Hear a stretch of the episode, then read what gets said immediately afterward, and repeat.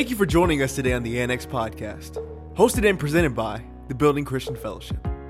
At the building, we build our faith, hope, and love in Jesus by having a real, relevant relationship with Him. And what better way for us to get closer to God than to learn more about Him through His Word? We pray you enjoy this message.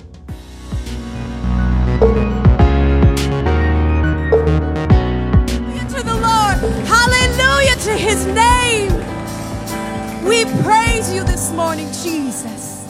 King of kings and Lord of lords. There's nothing impossible with you. There's nothing impossible with you. You said if we only believe, we only have one job. Believe in the Lord. Believe in His Word. Believe what He has promised. One job. And it's the most important one we have. In fact, it even says that without faith, without believing in God, it's impossible to please Him. There is nothing that will put a smile on God's face faster than us believing Him when He says something. If He says that you are an overcomer, you are an overcomer. If He says that you are healed, you are healed. If He says that you are free, you are free. Our only thing, there's nothing we have to do except believe. Do you believe Him this morning? Do you trust Him this morning? I said, Do you trust the Lord this morning? That's really, really, really, really good because we're going to talk about trusting in God this morning. One job, guys. He gave us one job, and that is to believe Him. There's power. See, when you believe in something, your actions will show it. Like if we just say we believe, but that belief is never tested, then do we really believe? I don't know, because it's never been tested. Do we believe that healing belongs to us? Well, it'll be tested the next time we get sick or have pain in our body. There's the test.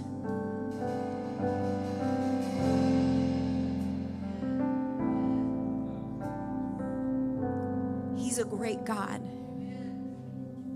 Like, we don't sing these songs just to sing songs. The words aren't just words, there's power in what we say.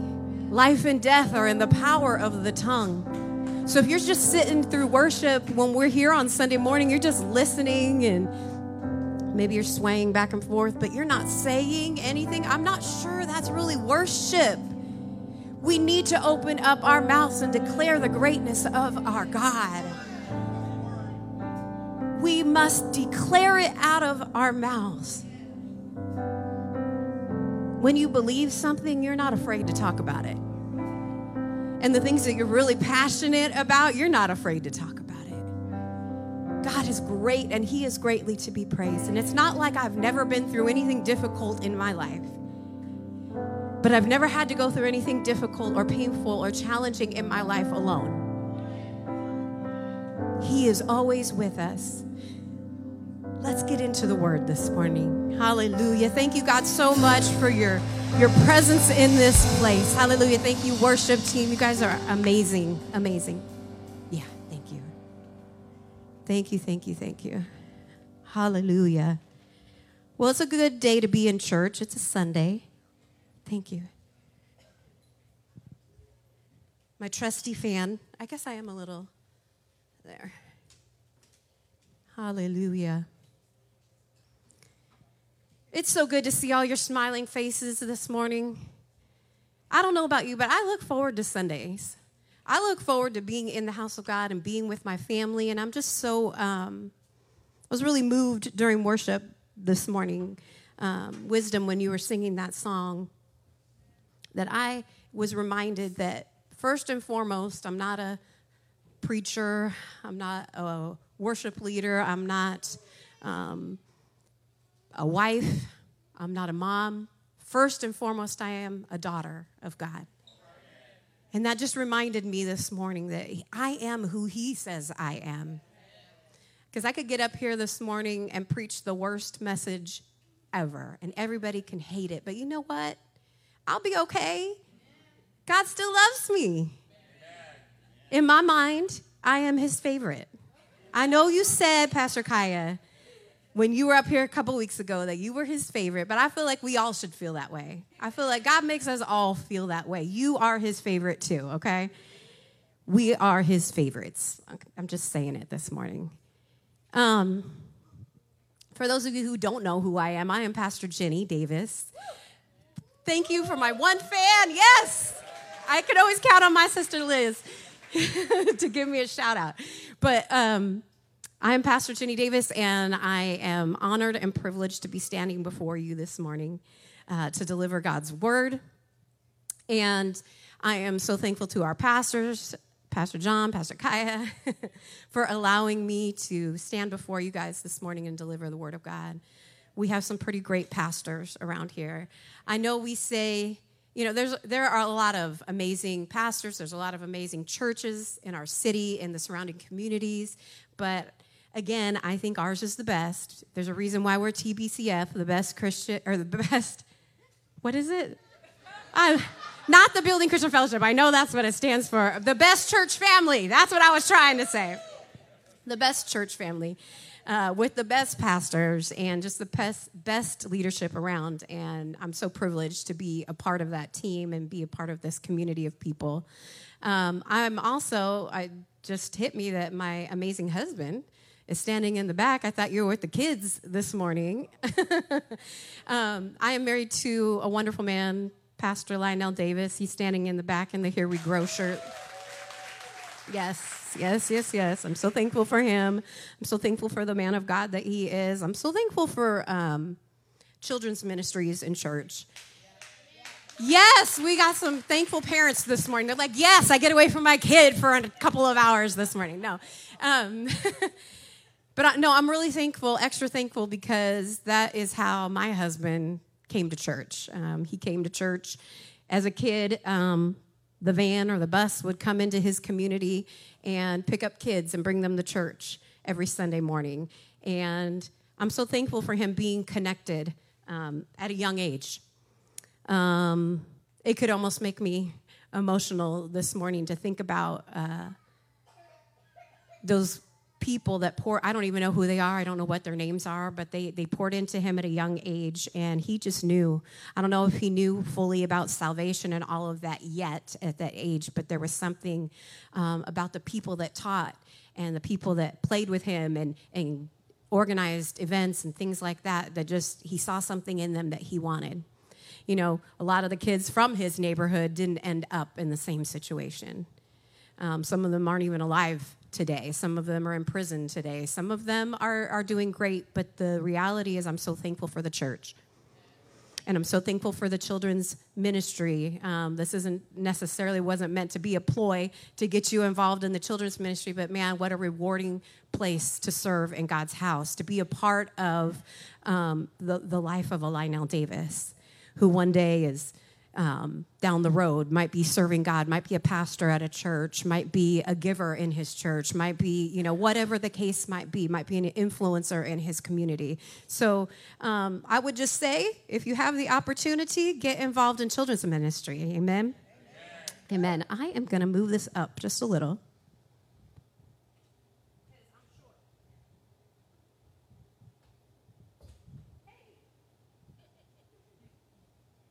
There we go. And then my screen got smaller. Hold on here. Okay. How's everybody doing this morning? you blessed? Yes, amen. Amen. God is good. I want to start out uh, this morning reading a familiar set of scriptures. So if you could, you can look on the screen or you can turn your Bibles to Mark chapter 10. And we're going to look at verses 17 through 25. If anyone could grab me a couple of tissue, that would be amazing. Um, we're looking at Mark chapter 10. There it is. Okay. Starting with verse 17. Thank you so much. I'll just take the whole thing. Mark 17. Oh. Now, as he was going out on the road, this is Jesus they're talking about. One came running, knelt before him, and asked him, Good teacher, what shall I do that I may inherit eternal life? So Jesus said to him, Why do you call me good? No one is good but one, and that is God. You know the commandments don't commit adultery, do not murder, do not steal, do not bear false witness, do not defraud, honor your father and your mother. And he answered and said to him, Teacher, all these things I've kept from my youth. Then Jesus, looking at him, loved him. I love that they included that. As if we didn't already know that Jesus loved him. Jesus loves everybody. Jesus is love. He is God.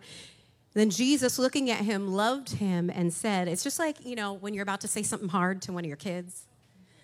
You know what I mean? And sometimes you have to remind them, Now, mommy loves you, but you're going to sit here until you finish your homework. You know what I mean? It's, you're about to tell them you something that you know they're not going to like. So you preface it with, You know, I love you, but, and I feel like that's in a way why they, they let us in on that. Like, Jesus knows he's about to say something to this rich young man that says that he's not going to like. And so he loved him and he said, One thing you lack go your way, sell whatever you have, and give to the poor. And you will have treasure in heaven. And come, that's not the end of it, take up your cross and follow me. But he was sad at this word, and he went away sorrowful, for he had great possessions. Then Jesus looked around and he said to his disciples, How hard it is for those who have riches to enter the kingdom of God. And the disciples were astonished at his words. But Jesus answered again and said to them, He clarified something here. He says, Children, how hard it is for those who trust in riches to enter the kingdom of God. It is easier for a camel to go through the eye of a needle than for a rich man to enter the, the kingdom of God. Let's pray this morning. Father God, thank you so much for your word. God, and I pray right now and ask that you would open up our hearts to receive your word today, God. Have your way in this building, in this place, God. Let your word uh, be easy to receive this morning, God, and let it change hearts and change lives. In Jesus' name, amen. You know, Jesus, he often spoke about money in the Bible. How many you know we've been on a series on generosity? You were prepared, maybe those of you, if you're first time here, I'm sorry, you weren't prepared, but we're going to talk about money today. What? You're talking about money? Don't talk about my money. Don't talk about my pocketbook. Don't talk, don't mess with my money. Right? Jesus often talked about money in the Bible though, and if Jesus can talk about it, it's okay to talk about it in church, okay? The things the thing is is that when Jesus talked about money, he wasn't really talking about it in a financial way. Let's go back. Let's go back to what we've been talking about the last few weeks. the first week that we talked, Pastor John did a message on it's all about the heart, right? Money isn't really what Jesus is talking about when he's talking about money. He's really talking about our hearts. It's all about the heart. Matthew 6 21, for where your treasure is, there your heart will be also. Jesus isn't after our treasure. In fact, the Bible even tells us in John 10 10 that the devil, the enemy, he comes to steal, kill, and destroy, but Jesus came that we might have life and have it more abundantly. And if you look, look at it in the Amplified, he says that you might have and enjoy life. I'm pretty sure that he was including money in that. Like it's kind of hard to just enjoy your life without having some funds. Can I get an amen? Like, I feel like people are afraid to amen things like that. Oh, I'm not supposed to love money. I'm not supposed. No, I mean, He gave us this earth for us to enjoy. The problem is, is that we need to check our hearts because He wanted to make sure that while money is important to our lives, that it's not more important to us than Him. It's all about the heart.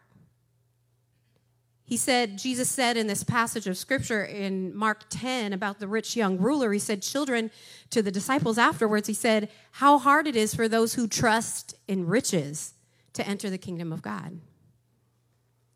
Because the problem is, is that we've got things out of order if we're trusting in riches. What, did, what were we just declaring in worship? God, I trust you. But I trust my bank account a little bit more. It makes me feel happy and secure when there's money in there and all the bills are paid, then I'm at peace. But what happens when the money isn't in the bank account or a worldwide pandemic comes and messes with your livelihood? What an unfortunate thing or an uncertain thing to put our trust in. And then the second thing, thank you so much. Appreciate it. Um, the second thing, or the second week, Pastor Kaya came and she brought the fire like she always does. She always promises us she's not going to yell in her messages when she preaches, but we love it when she does, right? We, we love it when Mama Kaya uh, yells at us. It's, it's good. It's that good kind of hurt, you know?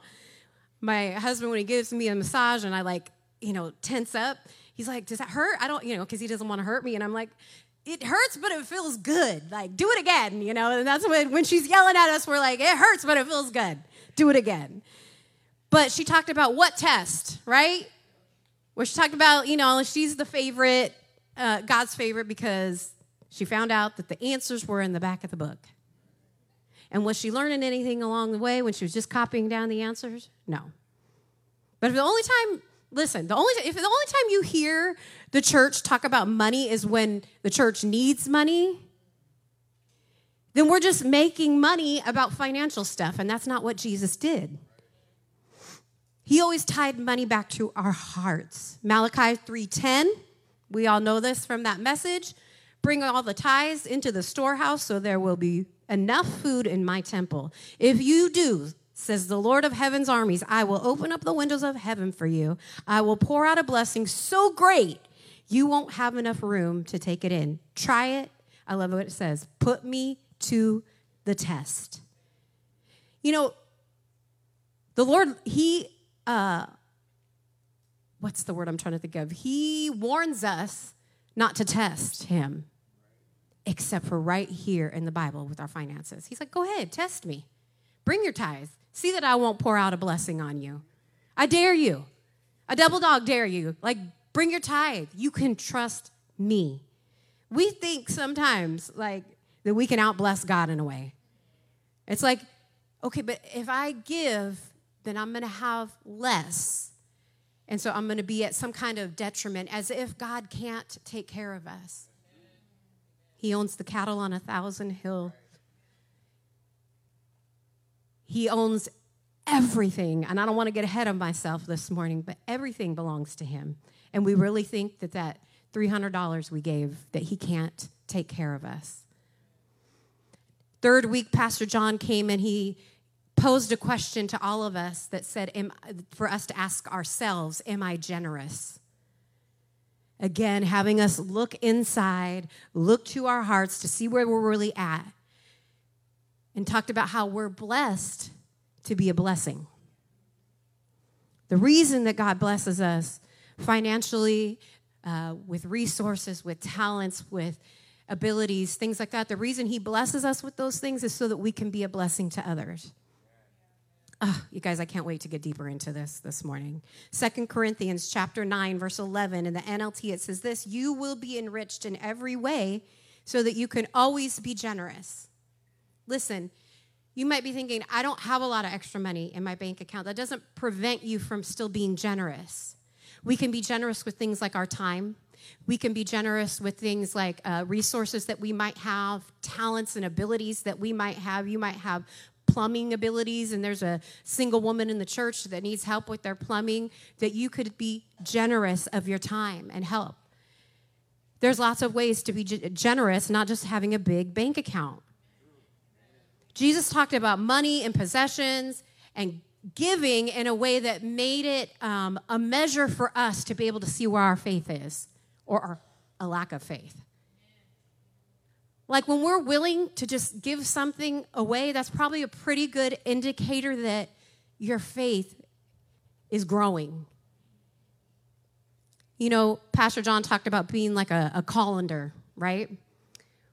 Where you pour, you got the noodles in there, and then you pour uh, or pour out the, the pot of noodles in the water, and then the water comes splashing down to everything around it and that's how we should live that when things come to us that like the overflow just sort of sprinkles out on everybody we kind of call it like an open-handed life. I'm living an open handed life. When things come into my hand, they might go out, but that just makes room for more to come in.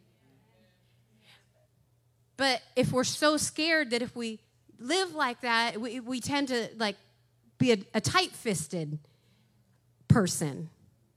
Like, I'm not sure I can really trust you fully, God, so I'm going to hold on to this. But then that also doesn't leave any opening or any room for Him to give any more.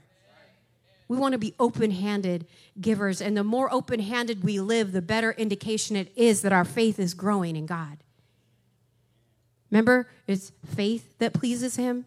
When we talk about money, it's not about growing the church finances. I promise you.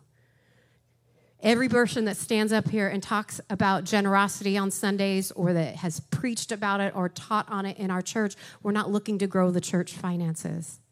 What we are looking to do is grow our faith. It's not about the finances, it's about our faith. Do I really trust God? And when I ask myself, Am I generous? What I'm really asking myself is, Do I really trust God? Do I really have faith in Him? Because if I do, I'll trust Him with every area of my life. Like I can trust Him with my salvation but I, am not sure I can trust him with my, my finances. No, God can be trusted in all things. What you're going through right now might feel like a financial crisis, but I'm telling you, it may be a faith crisis. I believe this room is full, full of generous people. I, I, I don't think there's one person in this room that, like, we watched it happen. We saw the video, right? We saw how people, even JR said, people here for the first time. They don't know who we are. They didn't know who Josh and Nadia were. They didn't know anything about the church, but they saw a need and it pulled on their heart. I believe this room is full of generous people.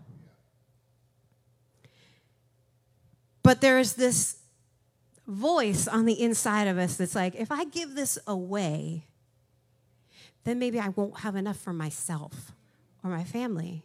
And so I'm just going to hold on to it because I'm afraid. Fear is the opposite of faith. Are we supposed to live by faith or are we supposed to live by fear? I can't remember. Right. Hebrews 10, uh, chapter 10, verse 38, it says, Now the just shall live by faith, but if anyone draws back, my soul has no pleasure in him. Because God has pleasure in our faith, not when we draw back and we're afraid. He has pleasure in our faith every time we trust Him. And then He wants to do more for us. It reminds me of like the little boy standing on the edge of the pool and his dad's in the pool saying, Come on, son, jump. I'm going to catch you.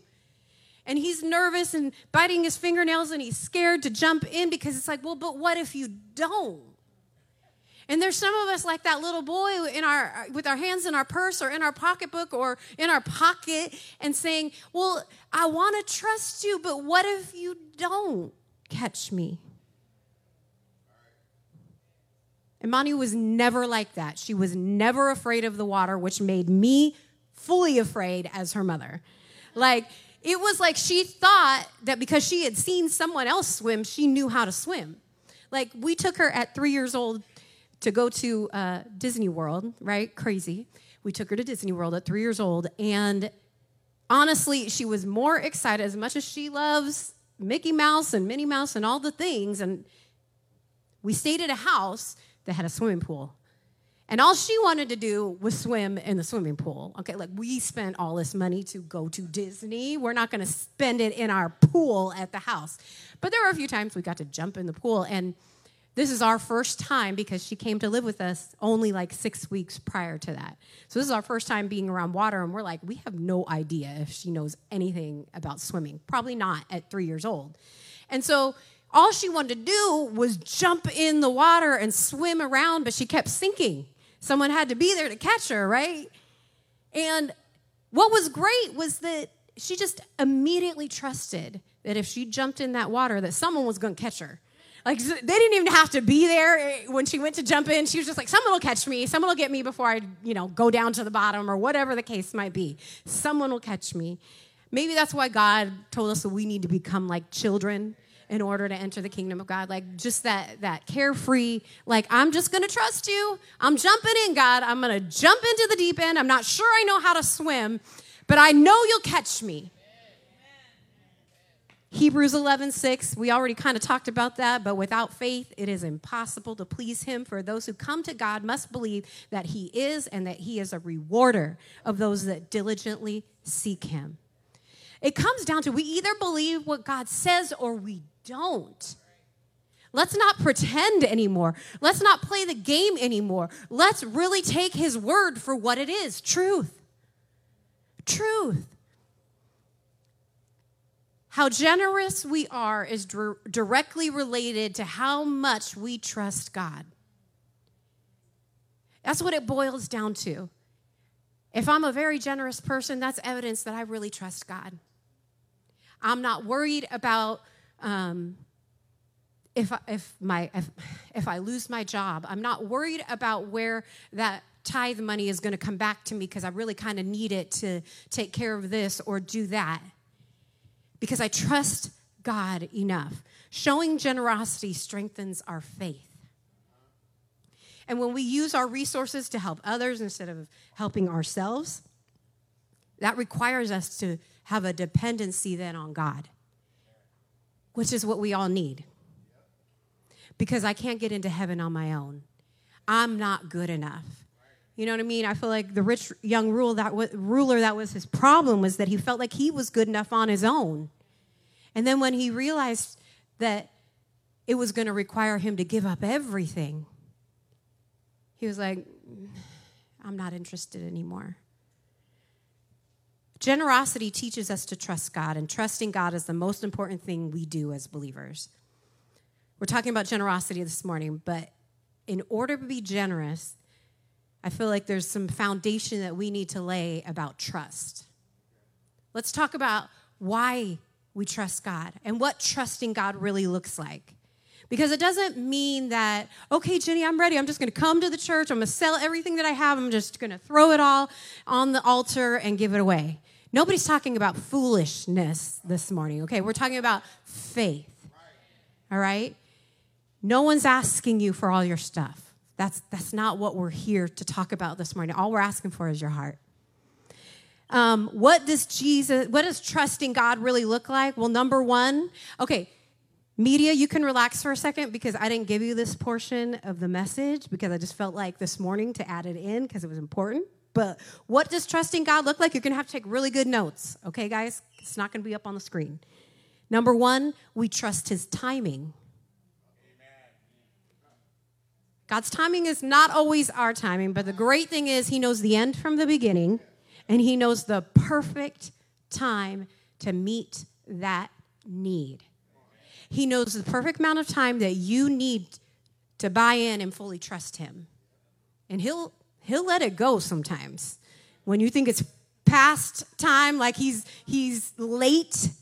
No, God's like, no, no, no. I know the beginning from the end. Don't worry. I know how everything turns out in the end. And this is the perfect time. You know, farmer plants a seed because I can I know there's people in this room or somebody that's listening to this message this, this morning that's thinking, yeah, well, I've tried that before. Well, how long did you try that? Do you know how long a farmer waits when they plant a seed? They don't expect to see their crop the next day, the next week, the next month. Sometimes it's months before they see even a sprout. But you know what? The farmer knows it's coming. The farmer trusts that the harvest is going to come because he's planted the seed. He's watered the seed. He's protected the seed and pulled all the weeds from around it. The farmer's taking care of that word. Sometimes we got to take care of the seed that's being placed in our heart, the seed of God's word. Like, okay, God said he'd do this if I do that. So I'm doing this, what he said. And then when it doesn't happen next week, I'm watering that word by declaring it again. God said, He promised. Listen, God promised me that I would be a mom. And you know how many years later it happened? Over two decades. Trusting God for two decades, that seems like God was late. But let me tell you, he knew the very perfect time. He knew every set of circumstances that were going to happen in my life, and he prevented me from a lot of heartache by not giving it to me sooner when I wanted it. He waited until the perfect time to give it to me. Mm. God is so good. Second Peter verses or chapter 3 verses 8 and 9 it says don't overlook the obvious here friends. With God one day is as good as a thousand years. A thousand years as a day. God isn't late with his promise as some measure lateness. He is restraining himself on account of you, holding back the end because he doesn't want anyone lost. He's giving everyone space and time to change. Ecclesiastes 3:1 to everything there is a season, a time for every purpose under heaven. Do we trust God with his timing? Trust looks like we trust that he's good. You know, sometimes we think that God is up there like with a stick ready to beat us up every time we don't do something right. When we do something wrong. And God is not a mean God. He is a good God. And that's why sometimes he says no. Are you a good father if you say yes to giving your kids the keys to the car when they're 11 years old? When they're not ready, they're not prepared? Would he be a good God to bless you with winning the lottery and all that money at one time when you're not prepared with what to do with that money? Do you know how people go bankrupt after they've won millions of dollars? They weren't ready. How many uh, athletes and superstars and different ones that all of a sudden they get all this money all at once and it ruins their lives? Is that a good father to give you something before you're ready? No. We have to trust that he's good. Matthew 7 11.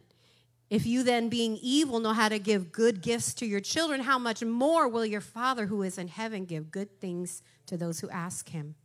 And Psalms 84 11, this is a big one for me that I repeated over and over again, says, For the Lord God is a sun and shield. The Lord will give grace and glory. No good thing will he withhold from those who walk uprightly.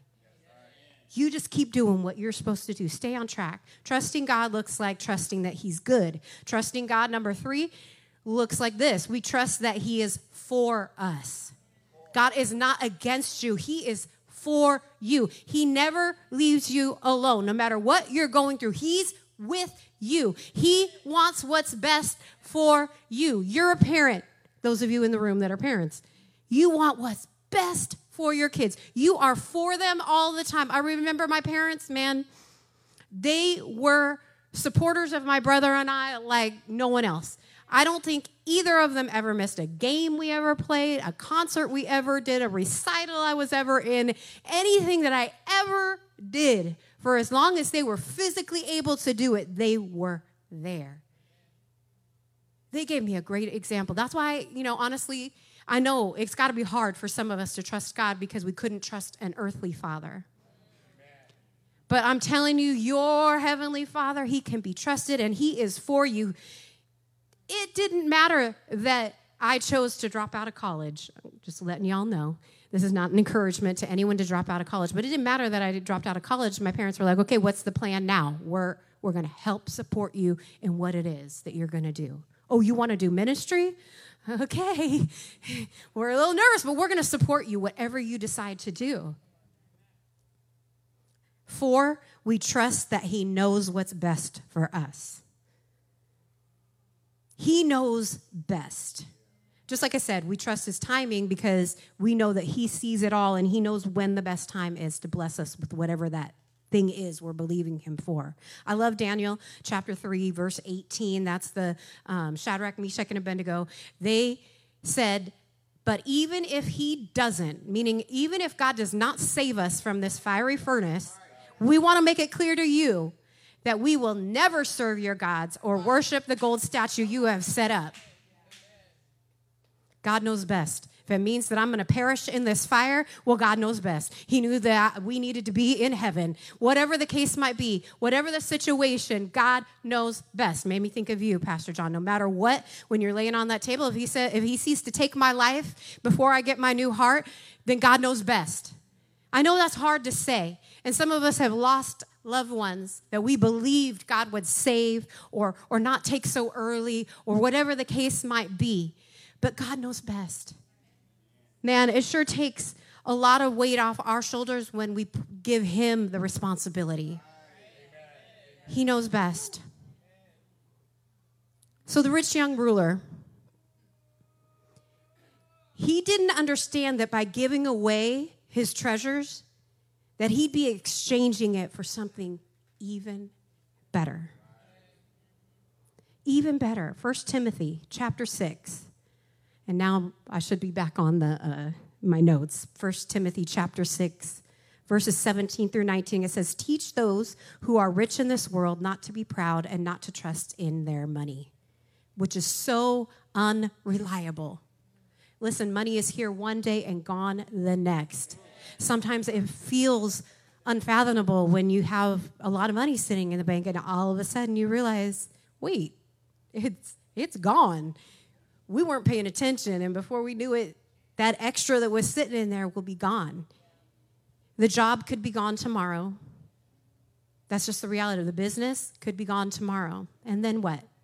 It's so unreliable. Their trust should be in God, who richly gives us all we need for, for our enjoyment. He, he wants you to enjoy life, remember? God is not up there saying, I want them to suffer all the time. I want them to struggle forever. That's not what He's up there doing. He just doesn't want our enjoyment in things to be more important to us than our enjoyment in Him. Their trust should be in God, who richly gives us all we need for our enjoyment. Verse 18 Tell them to use their money to do good. They should be rich in good works and generous to those in need, always being ready to share with others. By doing this, here's the key by doing this, they will be storing up their treasure as a good foundation for the future so that they may experience true life. In closing this morning, here's the bottom line that we all need to take a minute, take a minute. This might be heavy. This is what we all need to absorb this morning, all of us. You know, I think sometimes we think that, you know, it's hard for people to, uh, or preachers or pastors or whoever to talk about money in church because there's been so much uh, uh, fraud and infidelities with money and things like that, so much done wrong with money in the church. But I think that the problem is really the reason most people are uncomfortable talking about money is because the reality is, is that we all still struggle with uh, where we place money in our lives. We all have the test from time to time of like, God just blessed me with this. What am I going to do when He says, give it away? Like, we're all struggling with this. This is part of human nature that we have to struggle at, at all times. But here's the bottom line this morning, and it'll help free you from however you think about finances, and that is this None of it belongs to me. Wait a minute, Ginny. Like, I just worked 60 hours this week, and you're telling me it don't belong to me? Like, it was my blood, sweat, and tears that earned this money. None of it belongs to me. And let me tell you why that's good news, okay? Well, let's let's prove it here with God's word. Colossians 1:16 it says for through him God created everything in the heavenly realms and on earth. He made the things we can see and the things we can't see, such as thrones, kingdoms, rulers and authorities in the unseen world. And here's the key, everything was created through him and for him. Everything you see and everything you don't see, he created through him and for him. Psalms 24, verse 1, it says, The earth is the Lord's and everything in it, the world and all of its people belong to him. He's the owner of everything. Again, you're saying, Yeah, I get it, but I worked for this. Ah, Deuteronomy chapter 8, verse 17 and 18. I'm going to read it out of the message because it's very clear. If you start thinking to yourselves, I did all this, and all by myself, I'm rich, it's all mine. Well, think again.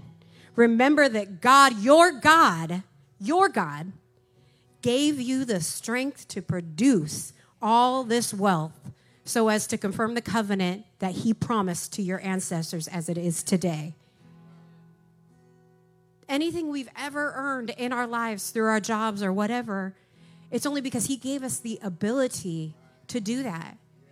He gave us the, the brain to be able to learn how to do what it is that we do. He gave us the body and, and, and, the functions of our limbs and things like that to be able to do and earn whatever we earn. So none of it really belongs to us. And I'm telling you, that's good news today because the pressure is off of you. When He asks us to give something, to give it away, and I'm not just talking about finances, anything that He asks us to give of our time, of our talents, of our resources, whatever He asks us to give, it doesn't belong to me anyway. So it's pretty easy to let go of it because it's not mine. It never was mine, never will be mine. So, why did Jesus, why did he ask the rich young ruler to give everything he had away? And why did he make the point that it's hard for a rich person to enter his kingdom? The reality was, this moment in time that we got to peek into through the book of Mark and the other gospels was a look at the rich young ruler's test everything he had done before this, remember we talked about what test, Pastor Kaya talked about that. Everything he had done before that, that was just practice. You know how he said he obeyed his parents, he did all the commandments, and he followed them all his life. And he thought he was passing test after test after test, but really he'd already been given the answers, so he already knew what to do. And now he's standing before Jesus, the Savior of the world. And Jesus is telling him, okay, there's just one more thing. This is it. This is the ultimate test right here. and there's only one question on the test. I mean, did you love that or hate that when you were in school? When the tests that you had only had one question on it?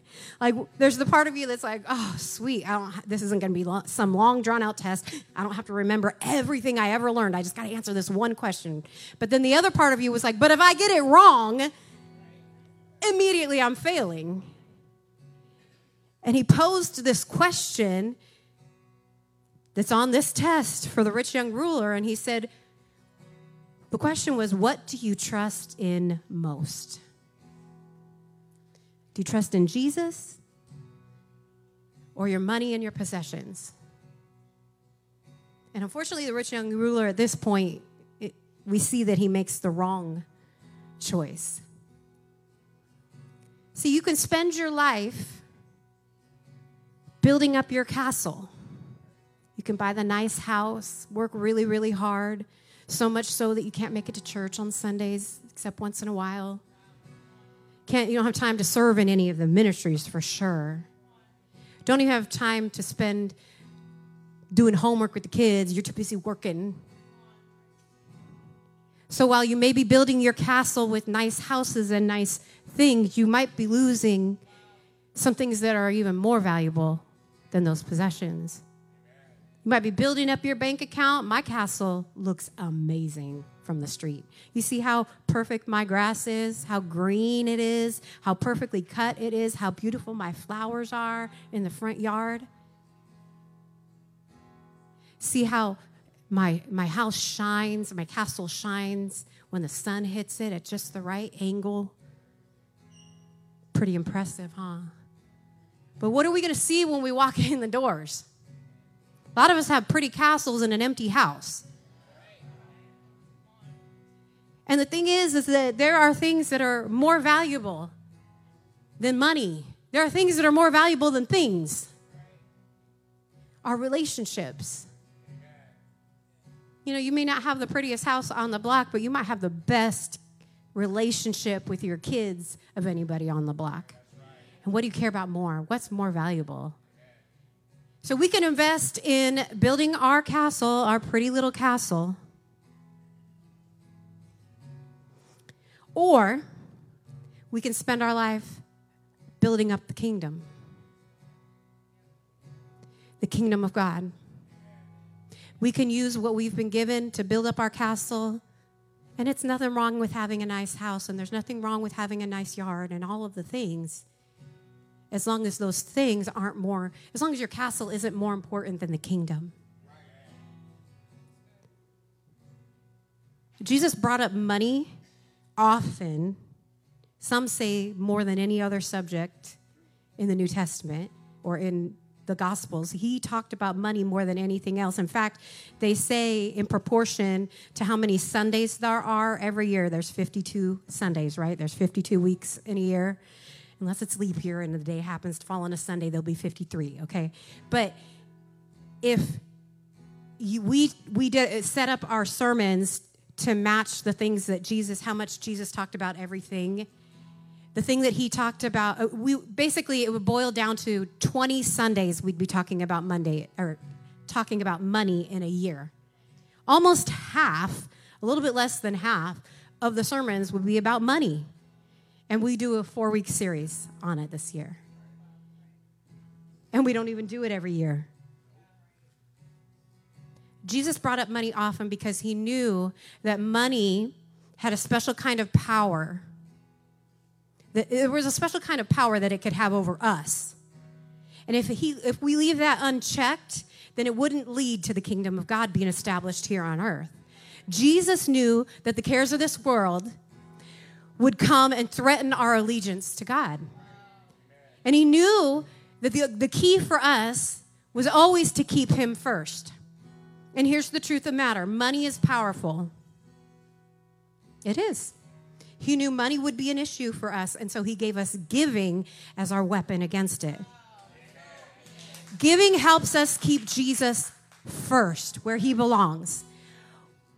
I love this when I first heard it, but and I don't remember where I first heard it, but it, we are never more like Jesus than when we're giving. You want to be like Jesus? Be a giver. Like he literally gave his life, y'all. He literally talk about giving everything. He was just asking the rich young ruler for about his stuff. And he didn't even know that Jesus had way more stored up for him than what he could even give. But Jesus literally gave his life and everything he was, he gave it all up for us. Giving keeps us dependent on God. It keeps us from becoming entangled and tied down to the things and the ways and the systems of this world. It keeps our hearts tied to the kingdom of God. We live in the United States of America, but my heart is tied to the kingdom of God. I am a resident of the kingdom of God. Like I said before, we can choose to build our castle or we can choose to build the kingdom. We can choose to build this castle and one day leave it all behind how sad is that? Eternity is much longer than these lives that we live on this earth. Some people are lucky to live 70, 80, 90 years on this earth, but eternity is forever. I can spend 50, 60 years of my life 70 years of my life building up my castle, or I can spend that time building up the kingdom that I'm going to leave behind, mind you, in the next, you know, if you're 60 70 years old when you retire. You're lucky if you have 10, 20 years to enjoy. But I have eternity to enjoy my life in the kingdom of heaven. I'd rather build up that kingdom. I don't want to be so attached to this world. This world is not my home. Thank God, because it's really bad down here. Seriously, thank God. Thank God, because this is the only hell I'm ever going to experience. Isn't that great? A, a, week ago or so, earlier this week, uh, was the anniversary of my mom's passing. It's been four years, and um, someone reminded me that I can honestly say that was probably like the worst day of my life when I lost my mom because she was great, you guys. I wish you could have met her. Then those of you that did, you know, she was just great. And someone reminded me that like the worst day of my life was really was her best day. Who am I to be selfish, You know what I mean? Like she's with Jesus. She's in heaven. My mom couldn't, she had Parkinson's disease and she, at the end, she couldn't even stand. She had to lay in a bed. And the moment she entered heaven to be with Jesus, she was dancing. She was running. She was enjoying all the things that she was unable to enjoy. She, ne- you know, Imani is so sad that she never got to dance with grandma. And so I wrote a poem when my mom died, you know, called Save, Save Me a Dance. And it was really for Imani because she wanted so bad to be able to dance. Imani loves to dance, she loves to play, she loves to run around just like any other little girl does. And my worst day, I just was reminded that was my was her best day. That's what I want. I, I want to enter the kingdom of heaven one day and and Jesus say to me, Well done. Like, that's all that matters. I get it. We get really distracted by the stuff going on in our world around us. It's hard not to.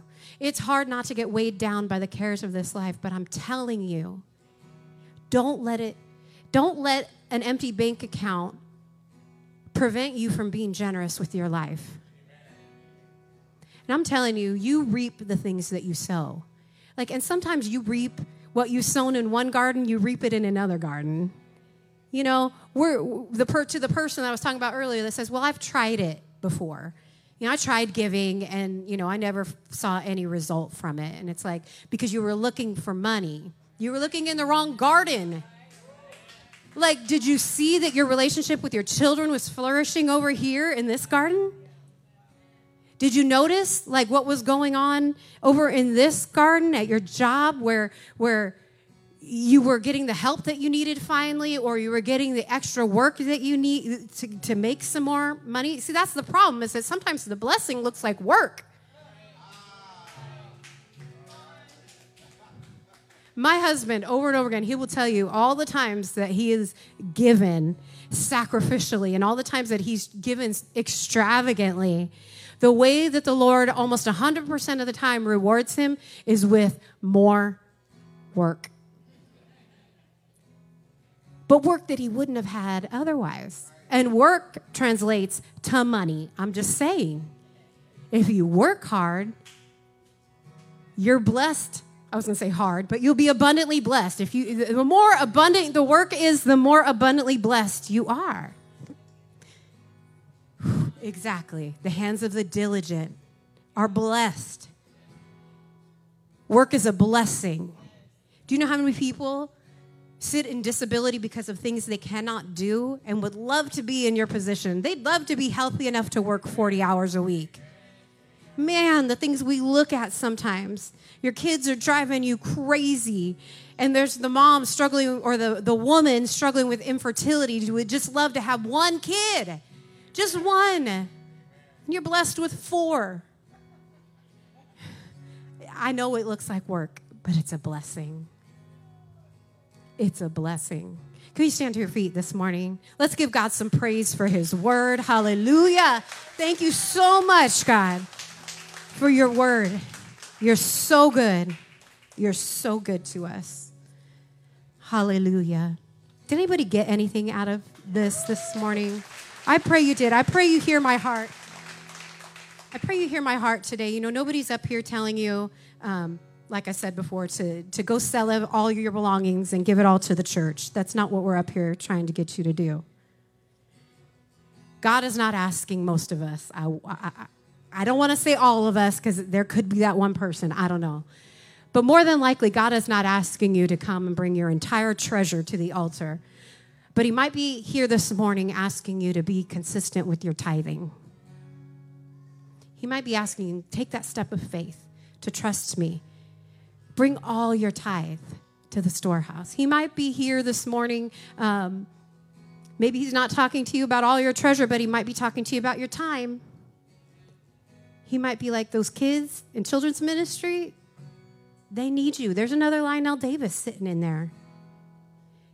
There's another John Butcher sitting in there. There's another Raquel Johnson sitting in there. There's another Isabella Ruiz sitting in there. Would you give of your time, you know, like two hours once a month to serve in the children's ministry? He might be talking to you about your time. He might be talking to you about your treasure. He might be saying, Remember that car, that extra car you have sitting in the driveway that nobody's using anymore? There's a young family that, that needs a reliable vehicle, but they don't have the finances for it. Maybe you could, not maybe, let's give that car to them. God may ask you for something that feels like a sacrifice, and He probably will at some point or another. And the question I have for you today is do you trust Him? Do you trust Him to take care of you? If you're here this morning and you're like, okay, I'm hearing all about this, but I've never heard the Lord speak to me about something. I, I don't know what you're talking about having this relationship with Jesus. If you're in this room this morning and you would like to start a relationship with Jesus Christ, you'd like to ask Him to come into your heart and He can take over and you want to put the responsibility on Him. If you're here this morning and you need Jesus and you'd like to ask Him into your heart, would you raise your hand this morning? Is there anybody like that? You'd like to start a relationship today. All we want to do is come around you and help you do that. Is there anybody in the room? Did, it, did I miss somebody? If I could have um, the intercessors come on up. If that was you this morning, you'd like to ask Jesus to come into your heart, would you come up so that we can pray with you? Like I said, we're not trying to embarrass anybody, but we want the opportunity to lead you in a prayer to ask Jesus into your heart. If you'd like salvation this morning, if you're here this morning and you'd like prayer because you've walked away from the Lord and you'd like to reconnect with Him this morning, we ask you, come on up this morning. We will love, praise God, we would love to pray with you this morning.